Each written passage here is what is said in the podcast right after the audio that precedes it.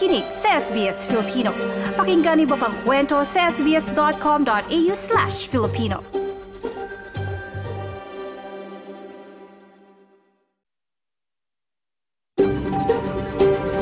SBS, a world of difference. You're with SBS Filipino on mobile, online, and on radio. Kayo'y nakikinig sa SBS Filipino sa mobile, online at radyo. Nais naming kilalanin ang mga tradisyonal na nagmamay-ari ng lupain na kinakatayuan ng aming himpilan. Nagbibigay galang ang SBS Filipino sa Burundjeri Woiburong People of the Kulin Nation at nakakatandang miyembro ng kanilang komunidad noon at ngayon. Kinikilala rin namin ang traditional owners mula sa lahat ng lupain ng mga Aboriginal at Torres Strait Islander kung saan naroon ang aming mga tagapakinig. Ngayong Webes sa SBS Filipino, bagong taon, bagong oportunidad, mga pagbabago sa larangan ng visa at migrasyon ngayong 2024 tutukan. In Australia, swimming is definitely a skill, but it's also a social advantage. In school, we had like short swim classes. It's part of the school program. Pero outside of school, in-enroll din ako ng parents ko. Mga migrante sa Australia karaniwang biktima ng pagkalunod. Paano nga ba makasali sa mga swimming lessons? Abangan.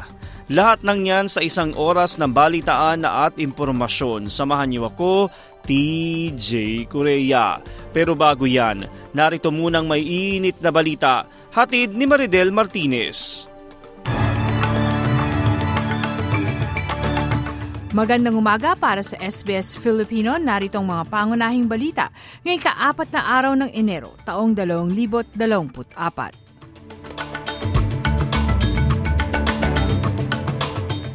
Sa balita sa wikang Filipino, leader ng Hezbollah sinabing ipagpapatuloy nito ang laban matapos mapatay ang deputy leader ng Hamas.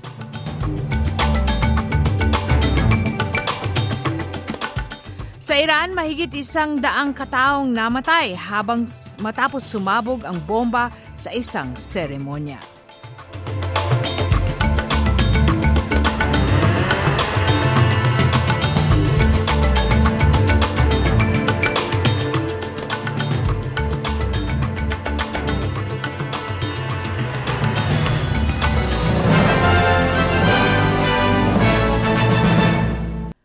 Sa nilalaman ng mga balita, inakusahan ni Hassan Nasrallah ang Israel ng pagpatay kay Sheikh Saleh at nagbabala na ang mga armadong puwersa ay makikipaglaban hanggang sa huli sakaling piliin ng Israel na palawakin pa ang laban mula Gaza patungong Lebanon.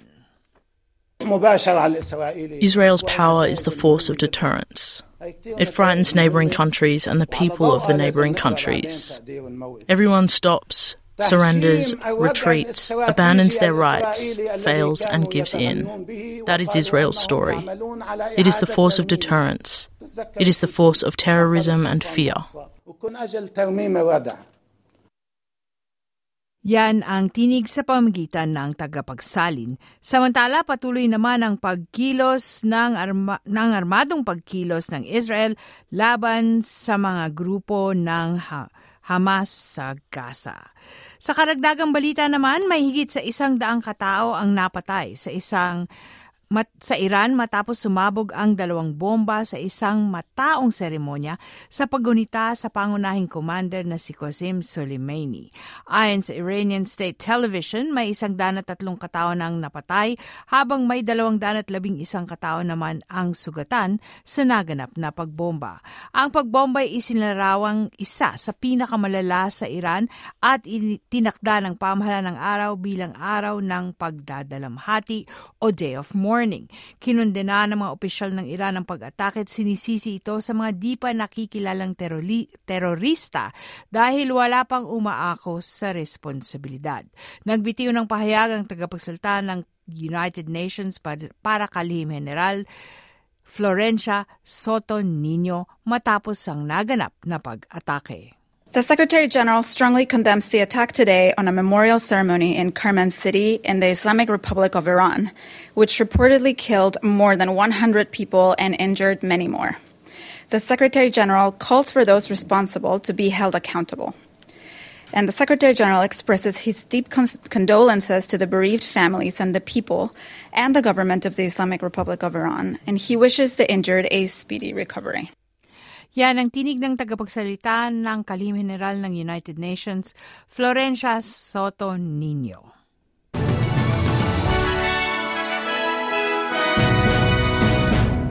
Sa balita naman sa Pilipinas, naglaan ang pamahalaan ng 30.8 bilyong pisong karagdagang pondo para sa kagawaran ng agrikultura upang suportahan ang mga nagtatanim ng palay at mas stabilize ang presyo ng bigas sa gitna ng inaasahang kaganapan ng El Nino.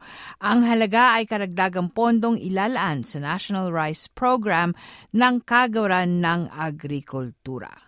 Sa balita naman sa Australia, magbibigay naman ang pamahalang federal ng one-off na 50,000 kabayaran sa mga Australian defense personnel na mag extend ng kanilang serbisyo ng karagdagang tatlong taon matapos ang itinakdang initial service period. Ang cash bonus ay kukunin mula sa may halos apat na daang milyong inilaan mula sa pamfederal na budget noong Mayo't umaasa na makakatulong sa paghikayat sa patuloy ng serbisyo sa puwersa.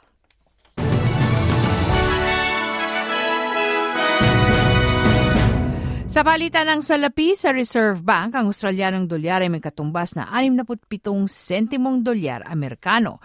Sa Bangko Sentral ng Pilipinas, ang piso ay pumapalit ng 55.53 pesos sa isang dolyar Amerikano. Pumapalit ito ng 37.54 pesos sa isang dolyar Australiano.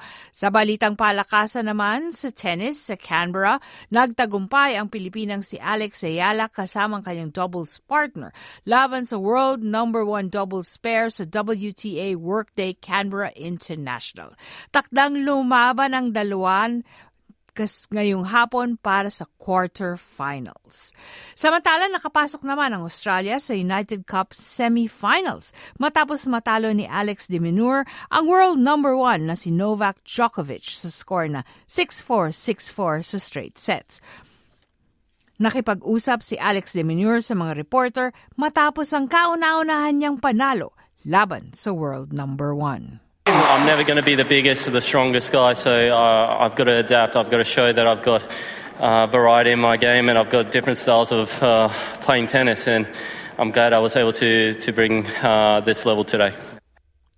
Samantala, sa lagay naman ng panahon sa pangunahing lugar sa Australia ngayong Webes. Sa Perth, maaraw 32 degree. Maulap sa Adelaide, 30 degree. Maaring umulan sa Melbourne, 23 degree. Maulap sa Hobart, 20 degree. Ulan sa Canberra, 27 degree. Gayun din sa Wollongong, 26 na degree. Ulan rin sa Sydney, 29 na degree. Gayun din sa Newcastle, 30 degree. Bahagyang maulap sa Brisbane, 32 degree. Maaraw sa Cairns, 30 34 na degree. At maaaring umulan sa Darwin, 34 na degree. Ito po si Maridel Martinez ang yung naging tagapagbalita.